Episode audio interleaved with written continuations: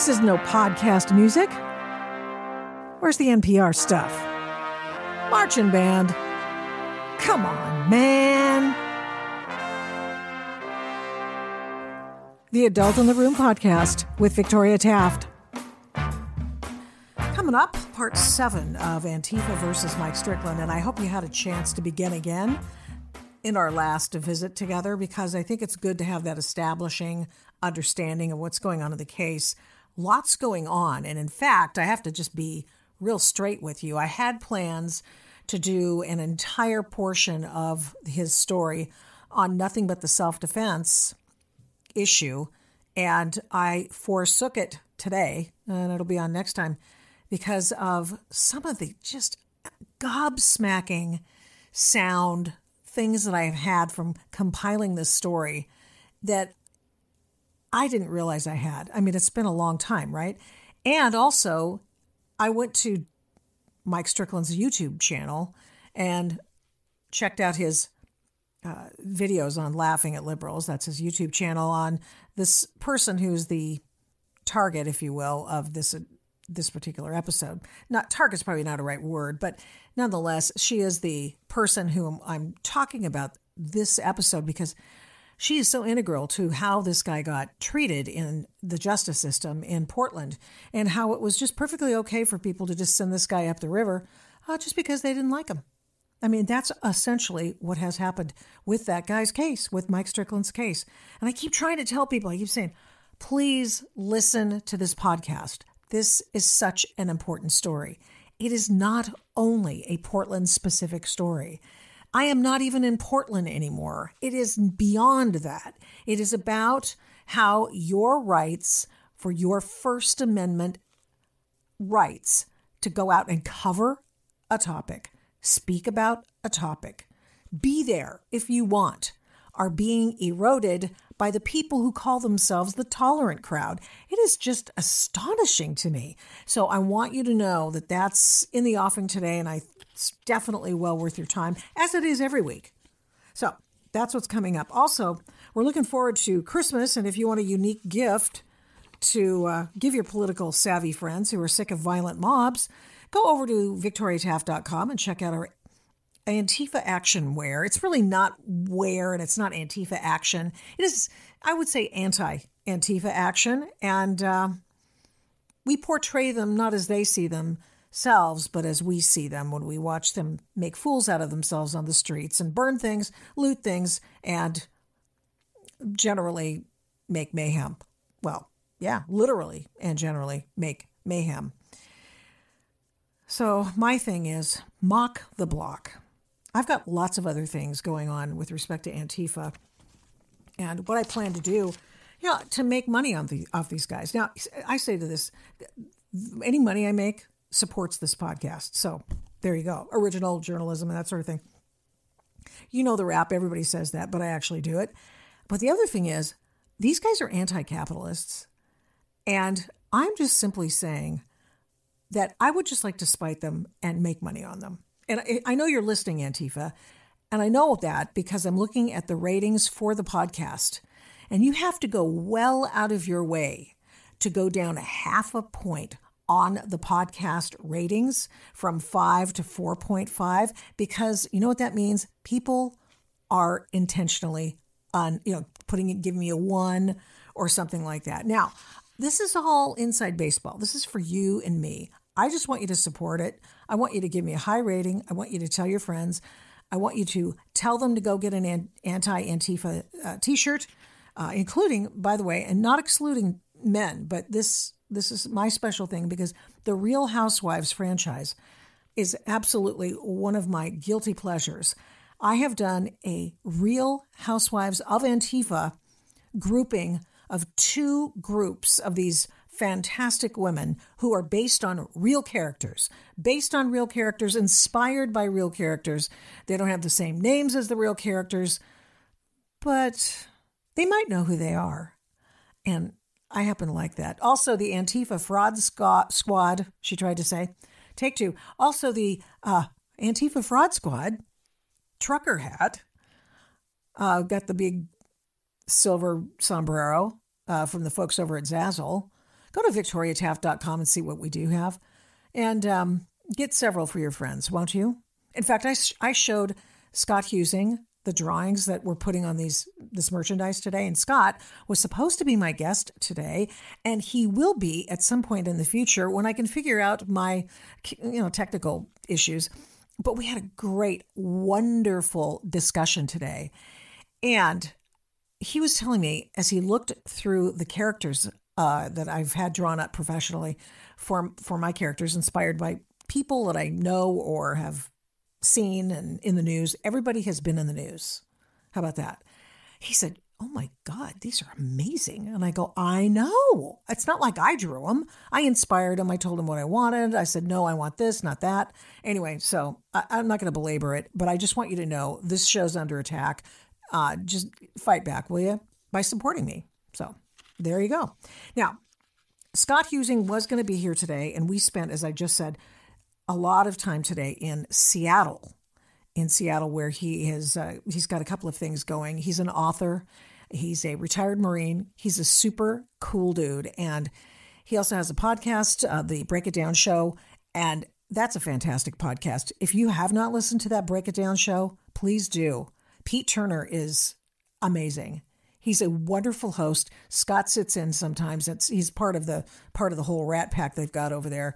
And it's really cool. It's a great it's a great podcast. I enjoy listening to it. And when I listen to a podcast, I don't usually enjoy a lot of chit chat, so I apologize. Uh, but I like it when somebody can impart some knowledge to me. And oh my gosh, do I have stuff to tell you today?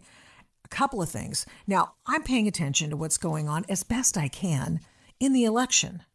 But this story, I heard the sound bites of this the whistleblower guy, the, the truck driver today who carried ballots. He didn't even realize what his cargo was. And sometimes that happens, especially if, you know, dealing with the mob and it's bodies or, you know, something.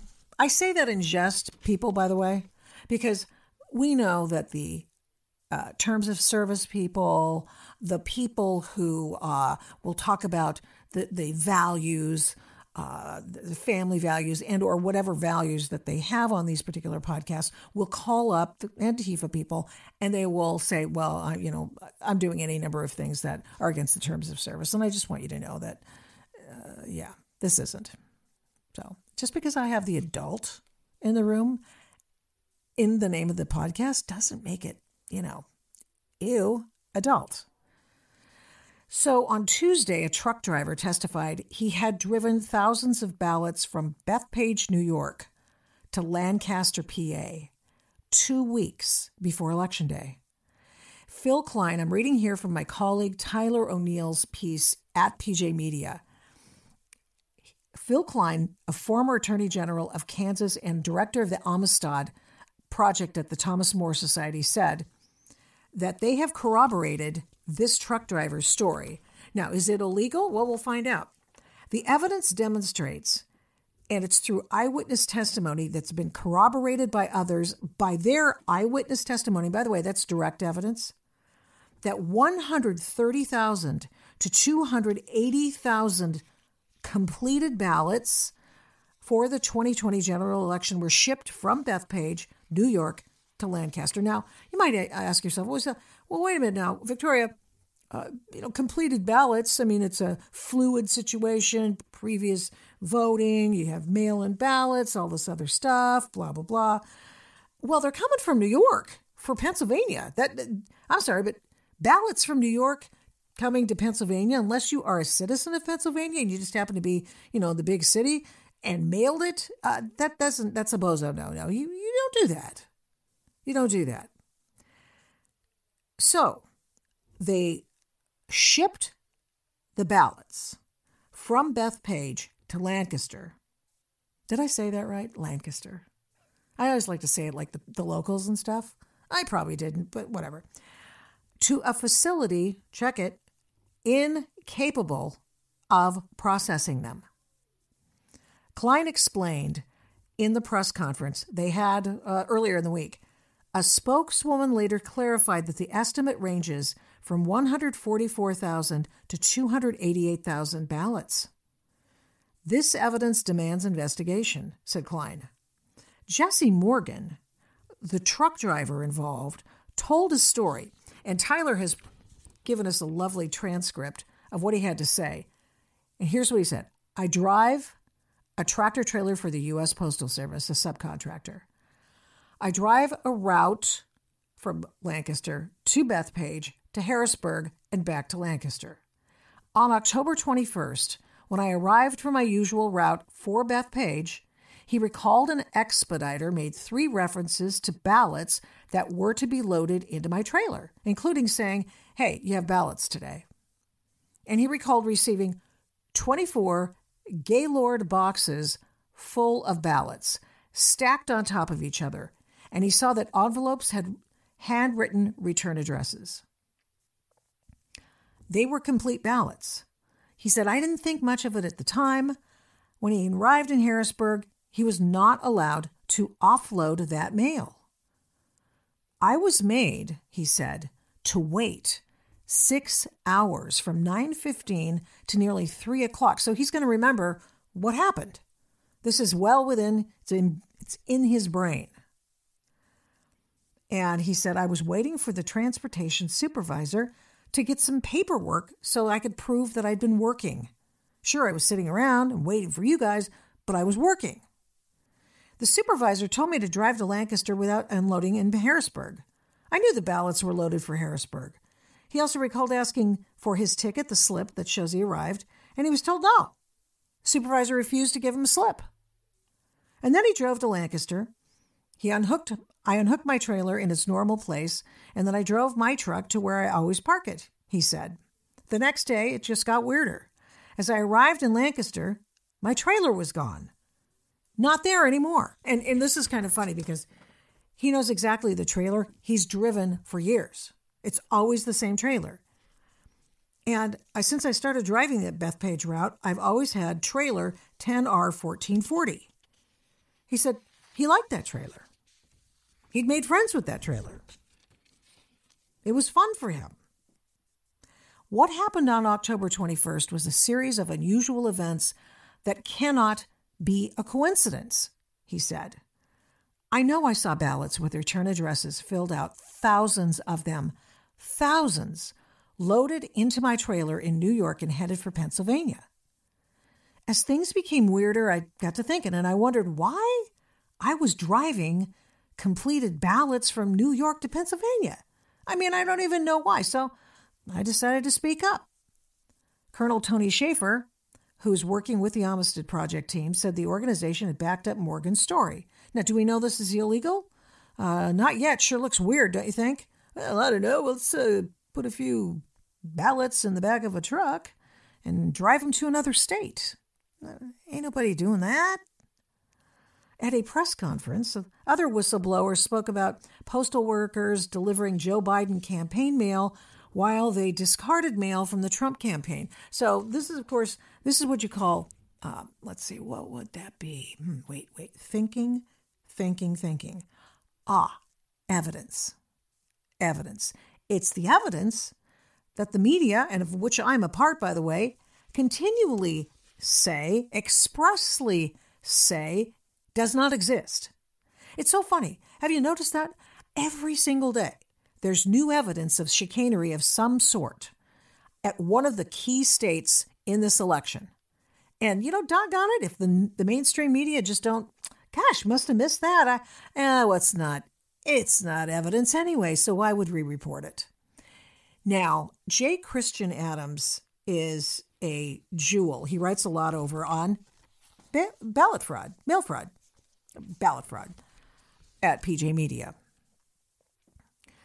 And he thinks, yes, there's ballot chicanery going on, as there always is, and there's probably some really nefarious stuff going on with jiggling the numbers and weighting the ballots, etc., on the Dominion machines as well as others. But he said, don't be afraid to see what you see. So, background. So I get this note. I call it a note. It was a it was an IM, but whatever. From an acquaintance of mine in Portland, Oregon. And she said, uh, a friend of mine works in the Multnomah County elections office. And she got a raise for the election season. because some billionaire gave money to Multnomah County elections to help with whatever it is they're getting help doing. I guess counting ballots, which is curious. Do you think that that a blue state like Oregon, for the most part, I would say that in those high concentrations of population and Portland, Salem, and Eugene, you're going to have more blue areas. When you look at a map of Oregon, it's all red for the most part. It's it's just it is what it is. Okay. They need to get rid of mail-in ballots because no Republicans have been able to win statewide election except one, one since they initiated mail-in ballots. There is something going on, and it's not just demographics. But I digress. So she tells me that this woman got I can't remember, it's like a $3 an hour raise or something for the duration of the election because some, you know, fat cat billionaire decided to give Multnomah County elections, uh, tech billionaire, some, some money. And I go, oh, that must be the Facebook stuff because I happen to know that Fox News kind of talks about it every once in a while. It's just like Tucker Carlson will mention it. Uh, Facebook's Mark Zuckerberg has given away money to certain elections offices to help them supposedly get out the vote, i.e., do their jobs. And he's curious. He keeps asking them, who's getting the money? And it appears that Multnomah County would be one of the cities and that getting the money. So they're underwriting in the case they can do anything they want apparently with the money. This now I might be wrong. It could be another program of billionaire oligarchs giving money to an elections office. But my guess is since it all sort of planets uh, align in the storytelling here, it sounds like the Zuckerberg thing. So they're giving extra money to people we already pay to do their jobs. And this is what my friend told me her friend told her. Now, that's obviously hearsay. Um, unlikely that it's not true, however. A double negative makes it true because I just said so. Them's the rules, I just follow them. And so this dovetails with uh, J. Christian Adams' story that he wrote for PJ Media. And I hope we get that on the show notes because, and if not, just go look at him. Here's the headline The Real Kraken. What really happened to Donald Trump in the 2020 election? Now, he is a Trump supporter, but he looked at what tech did this election. Now, you know, I've already mentioned to you a couple weeks ago that the Google search results and all of the machinations that Google had done to tilt the election toward Joe Biden probably moved 6 million with an M million votes to Joe Biden.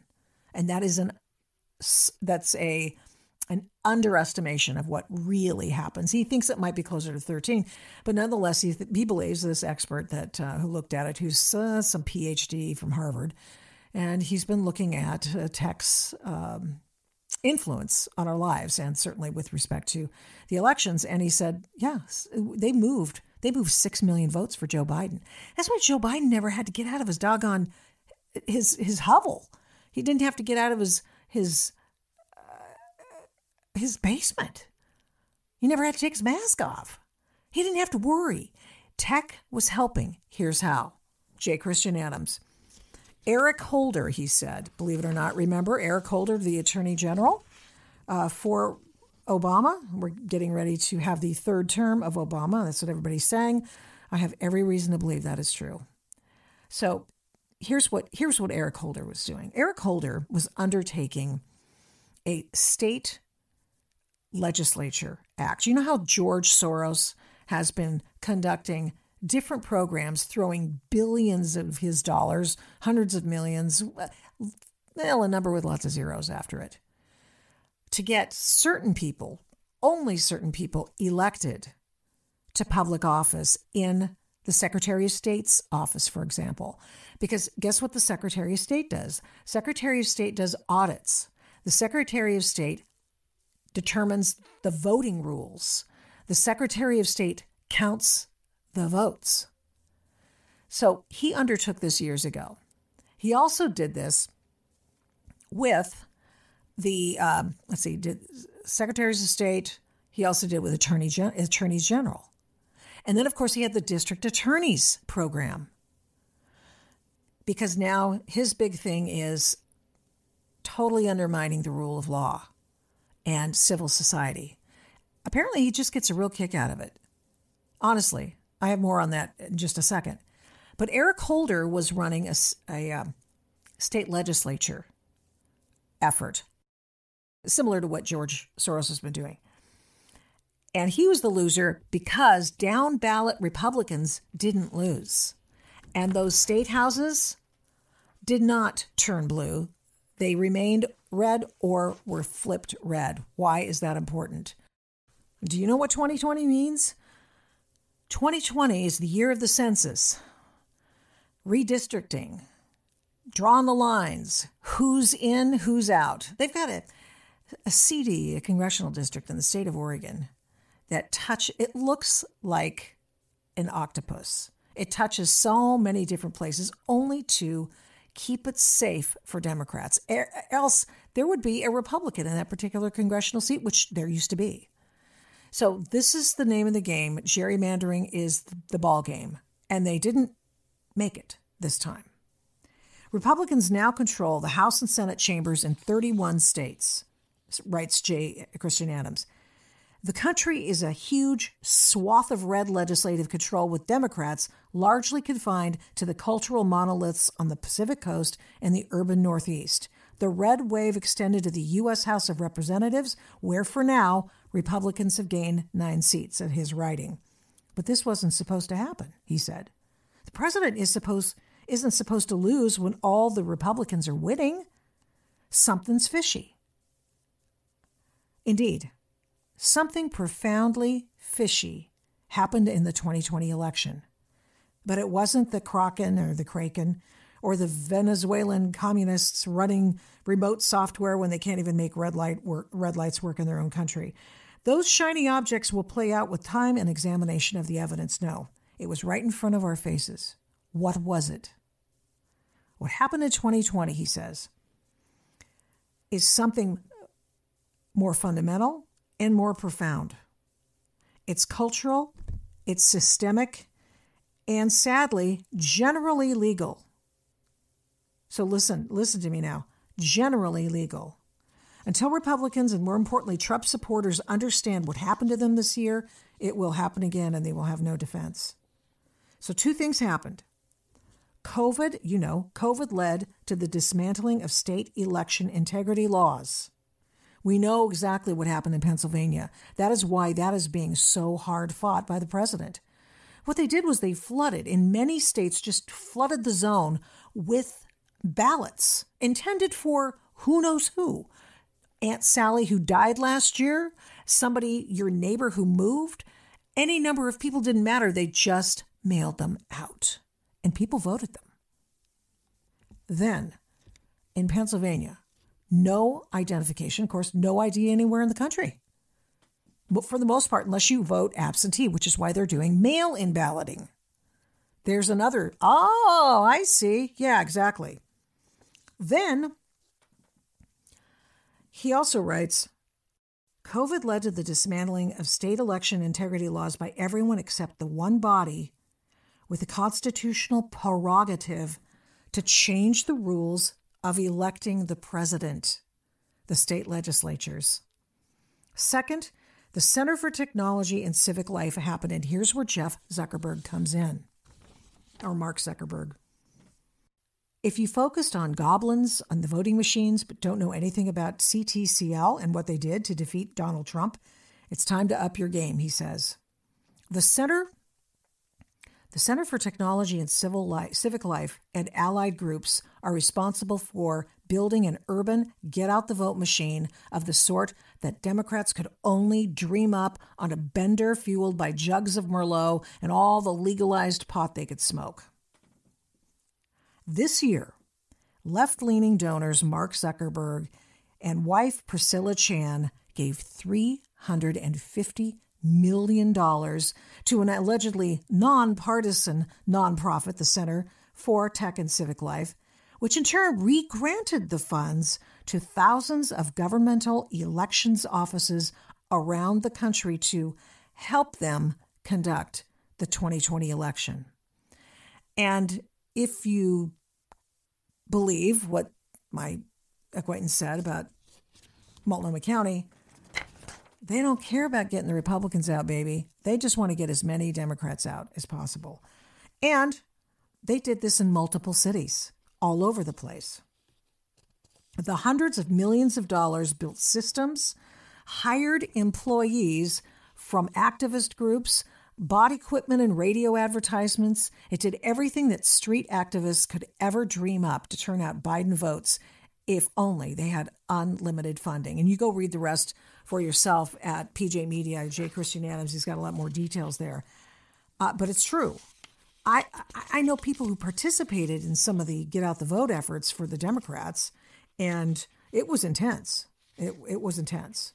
Uh, you know, and it usually is, but it was especially intense. But they hated they hated Trump. One more thing, demographics do play a role. California sent a bunch of hundreds of thousands of people in the last decade to Arizona. Arizona went blue this time. Uh, Trump was very close. I would like to still see some of those. Um, there's some ballot chicanery going on there, and that needs to be given an airing, an airing in court. And I believe that he could flip that. But for now, what we, with what we know now, I mean, the Senate seat lost. Martha, I mean, Martha McSally was just not a great candidate. She's on the right side of everything. She's just not a great candidate. I mean, she's such a can do chick. I mean, she was a fighter pilot and all that stuff, but no, no, no. Couldn't get it done. I mean, she couldn't be, she got all, she, I'm sorry about rattling my papers. You hear that? She got all the endorsements from all the living astronauts and that could didn't move, not move the needle for her. That's just so disheartening. But here's the thing: what we really need to do is to put together. I mean, if we still have any control over the U.S.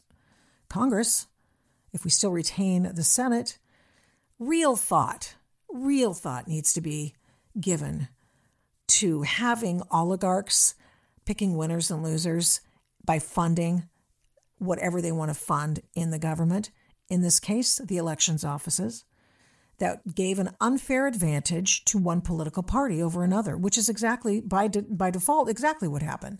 The other thing is, and I don't know if you know this, but in addition to doing all of his programs, George Soros did something else in the state of Oregon, at least. And like I say, I don't live there anymore. So I think Steve Novick is still working out of the attorney general's office, but George Soros pays his salary. Let that sink in. He funds a position by this guy's super far left. No kidding. And George Soros pays that dude's salary. And, and, if I'm wrong and he doesn't pay all of it, he only pays 99.99999%, I stand corrected. The, the fact of the matter is, we've got a, an oligarch, a, we've got a, a, billionaire sitting on the sidelines picking winners and losers and saying, oh, I'll, I'll fund a guy for that state and I'll fund a guy for that state. And that's what's going on. And that's wrong. And that's wrong. If we lose the ability to have a clean election, we've lost everything.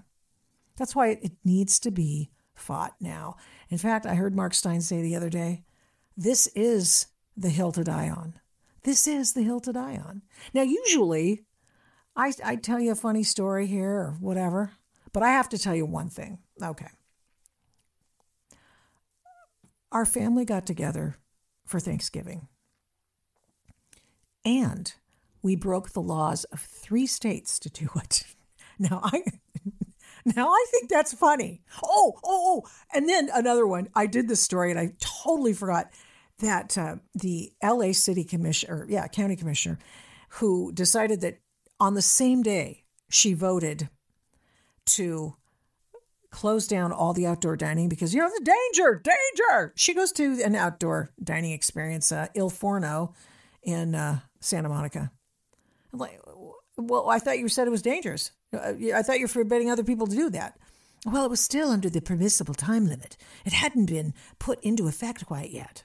But what cracked me up was I'm these duplicitous so-called leaders who depend on what one restaurant owner called junk science to make these decisions because there are no stats showing that there's been a big bunch of people getting COVID at bars and restaurants. It's they don't point to anything. They can't. It's not even on the list of the top five places and that are in industries that have given us additional COVID cases. So you got this LA supervisor just like, oh, you know, well, it's dangerous. And here she is. She's eating outside. She she thinks eating outside is dangerous. Go go sit in your padded room. Now she's also remember. No, of course you don't remember. But when I was a kid, this will date me.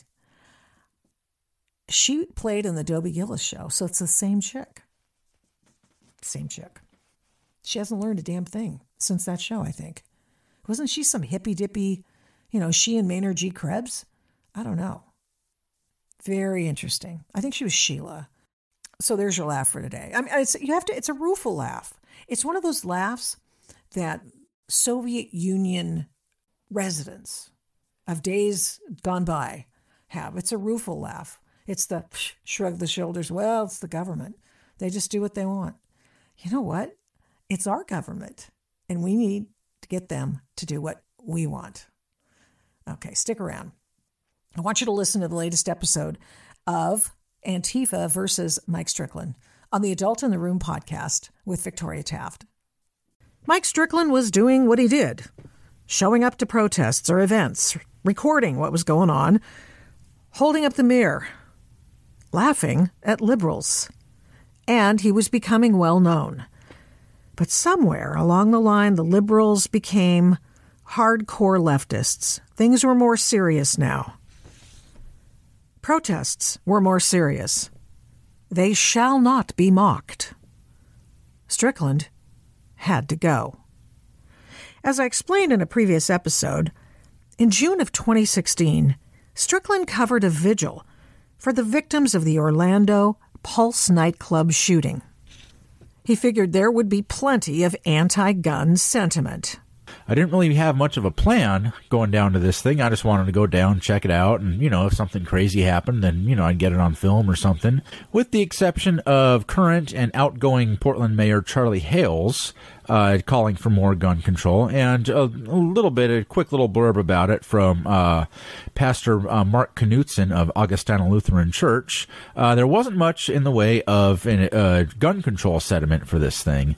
Towards the end of it, I noticed incoming Mayor Ted Wheeler chatting with Ceasefire Oregon Director Penny Okamoto, a couple of Moms Demand Action members, and anti gun interim police chief Donna Henderson. I just wanted to get a shot of them chatting when I happened to notice people pointing at me and mumbling something about white nationalist.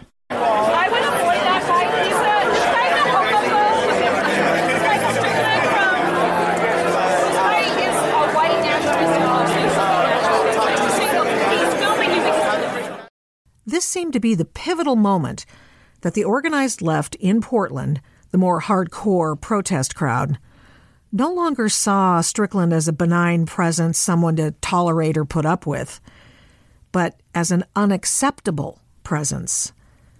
There's no evidence that Strickland is any kind of white nationalist, but they noticed that label made him defensive.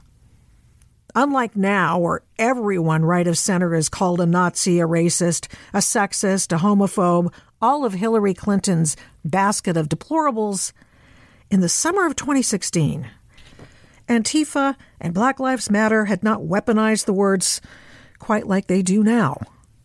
Being called a racist in Portland was going nuclear. Someone began the slur. Someone made it up. And friends in high places were listening. One of Strickland's favorite objects of mockery was listening as well. Penny Okamoto of the anti gun group Ceasefire Oregon was one of Strickland's favorite targets. Content she provided was gold.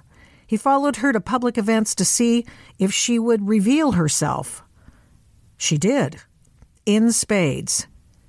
Here she is in 2015. Okay, I cannot tell you how many times I've heard someone say, It's my God given right to have a gun. The Constitution says so.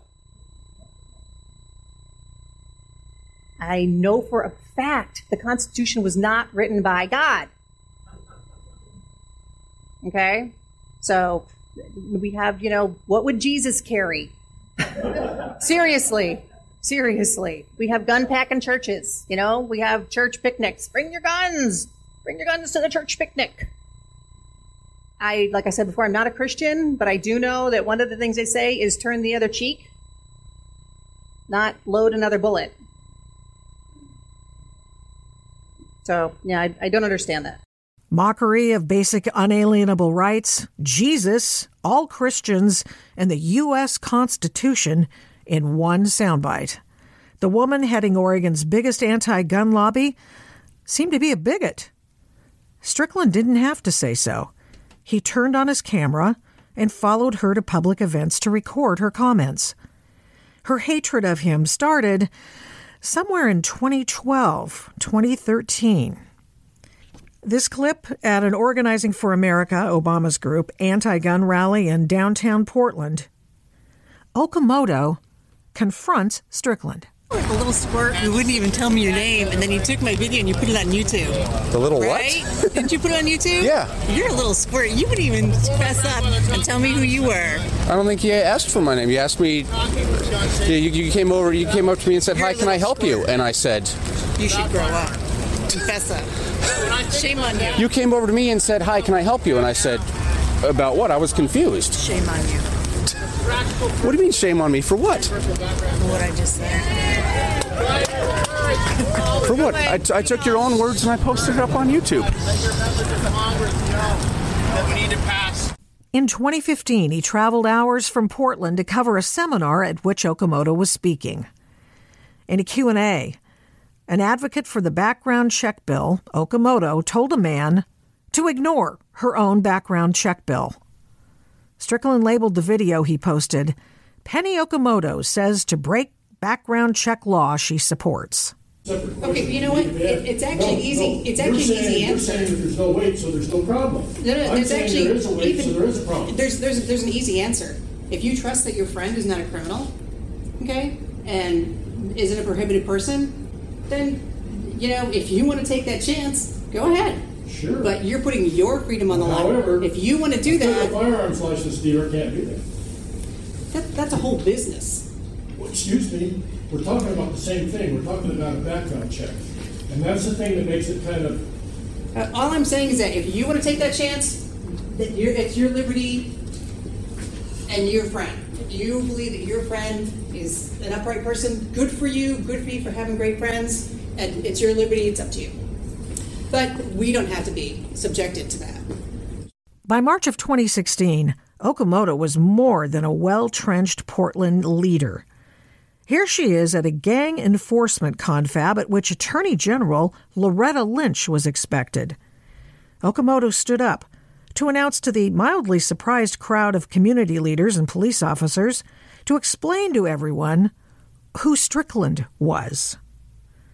Strickland entitled his video, Penny Okamoto Tantrum Disrupts Police Gang Unit Meeting. I apologize for interrupting, but I need to let you guys know this guy here, named Michael Strickland, he also goes by the name William Saunderson. He will take everything you say, he will try to put it on daylight disinfectant, he will try to mock everything you say. We have free So, speech. we have free speech, but all of you should know, he's not a legitimate reporter. This is what he's here for, to make all of you look bad. This ain't a legitimate meeting. just want to let you know, he has a right to be here, but that's what he's about. I would object to the stuff that she's just saying about me here. Uh, but you know what? Y'all ain't hijacking this meeting. I got love. We've had enough. This is about love. Now, I don't know how you can twist and turn. Okamoto took the occasion to what they called dox Strickland to set him apart, even if she did get his YouTube handle wrong. Later at the same meeting, she whispered to another videographer live streaming the event that she thought Strickland was a powder keg. It went out on the live stream. But the leftist videographer was having none of it It said she would not be handled by a politician. As Loretta Lynch no showed at the Portland Gang Violence Forum, and chaos descended as people brought up the Fast and Furious scandal, uh, live streamer Abstract Eye happened to be seated next to Penny Okamoto, and it seems as though uh, Miss Okamoto is not too happy with me. Uh, let's listen in on what uh, Miss Penny Okamoto of Ceasefire Oregon had to say about me. Okay, I'm gonna stop because I want to be respectful again. This guy armed. He's a powder keg. I'm not. That's why we're trying to. Don't tell me. Don't. Excuse me. Just stay in your lane. You don't need to handle me. You don't need to handle me. Thank you. Strickland was making an impact and enemies. He's on spectrum slightly, but a powder keg? Okamoto didn't like the attention Strickland was paying her, and she let everyone know it in her powerful political circles. Calling Strickland a powder keg was a slander, and were it not for his notoriety, was probably actionable. Heck, maybe it is. She spread it around in her circles, and he had her on video doing it. Strickland was over the anti gun crowd's target. In 2016, he covered a gun policy forum. Okamoto came in later and sat behind him. After it was over, she approached Strickland. Strickland took the opportunity to thank her.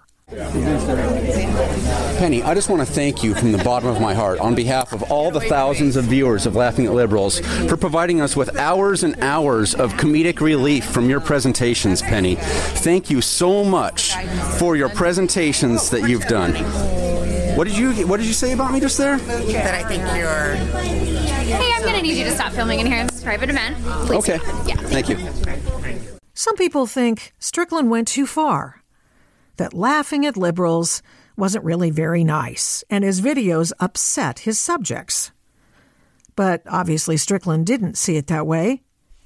He had one of the biggest beats in the state, all to himself, and he was covering it and making a little money from doing it.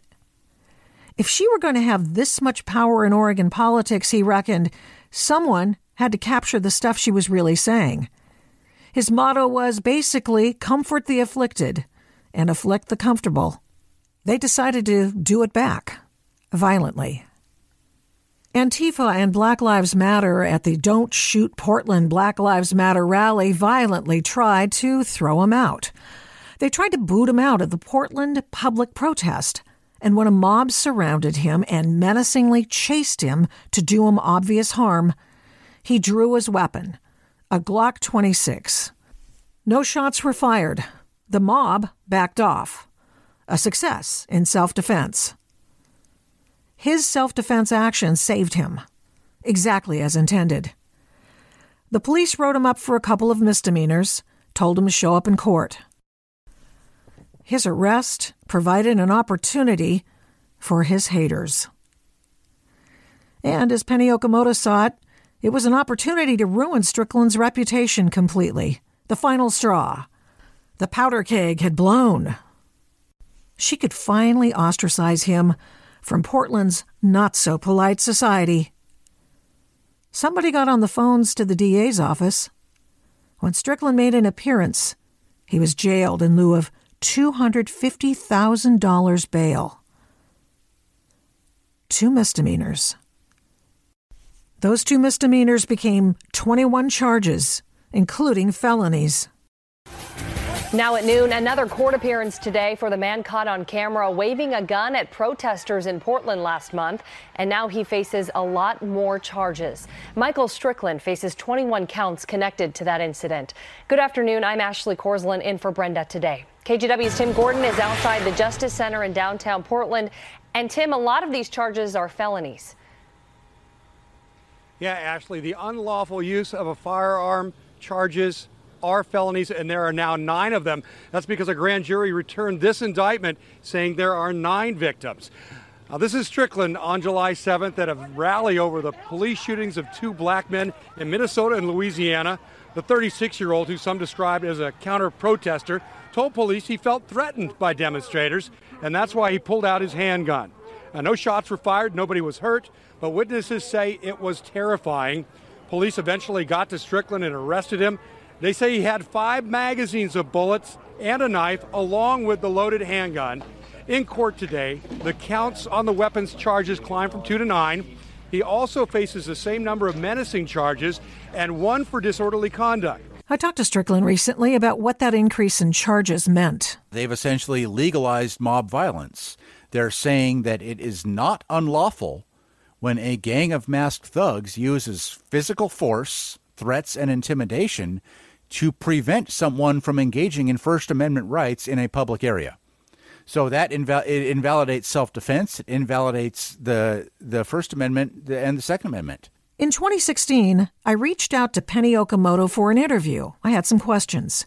We chatted, and she said she'd get back to me about an interview. Hi, this message is for Victoria Taft. This is Penny Okamoto with Ceasefire Oregon. Uh, we uh, spoke a little while earlier about uh, an article or a series that you're doing on Michael Strickland, and uh, actually, I'm going to decline the interview. Um, I appreciate what you're what you're doing. I appreciate reaching out to me, but I decline the interview, and I uh, don't give permission to have uh, any quotes that I used earlier said in this. I think the less said about Michael Strickland, the better. Um, but I do appreciate you uh, reaching out to me, um, and I wish you good luck in this. Thank you. Goodbye. Well, some powerful people seemed to get what they wanted. Strickland was out of the way. But what about justice? Next time on Antifa versus Mike Strickland. Let me know your thoughts on the series. Get in touch with me at victoriataft.com. This week's episode of the Adult in the Room podcast with Victoria Taft is brought to you by victoriataft.com and our Antifa action figures. Just in time for your Christmas buying season, there's Radar from Soy Stream News, Miss Warlord, and our special collection of the real housewives of Antifa, Batgirl, the Antifa camp counselors, and much, much more. Look for my web store soon at Zazzle. Get the link at victoriataft.com soon and put your favorite characters on shirts, mugs, masks, stationery. Mock your favorite leftist. Collect all 12 initial characters and make a calendar. Enjoy these unique and beautifully illustrated figures, uh, not the way they see themselves, but the way we see them. Editing, mastering, advertising, technical support, and understanding for the Adult in the Room podcast with Victoria Taft is by 1A Cast. The music is Gospel by the March 4th Band of Portland, Oregon. Music for the case of Mike Strickland is Ride or Die by RC, and it is used by permission. Find RC on all social sites at Raps by RC, Apple, Spotify, YouTube, and Instagram at Raps by RC. Imaging for the Adult in the Room podcast with Victoria Taft is by 1A Cast. Logo by Hageman Creative. Find him on Instagram. Photo of Victoria Taft is by Hilly Collective. The Adult in the Room podcast is produced by Flamingo Road Studios. All rights reserved.